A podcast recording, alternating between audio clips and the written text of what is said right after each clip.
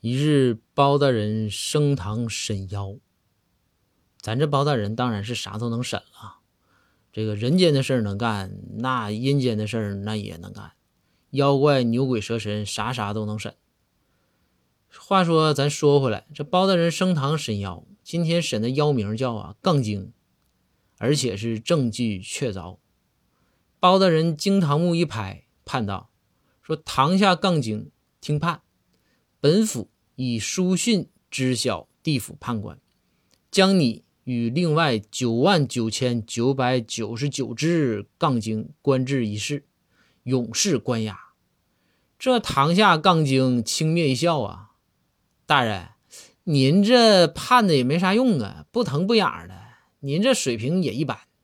要是我啊，一定判的比你狠。这时赵虎忍不住了，喊道。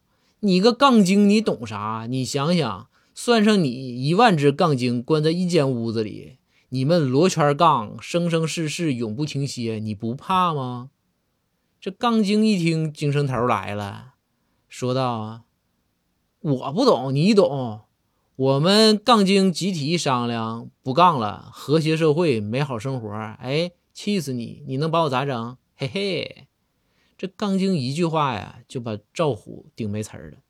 赵虎这时幽怨的看着包大人，只见包大人轻咳一声，缓缓开口说：“就你们这帮货哈，但凡知道个商量，你们能成杠精？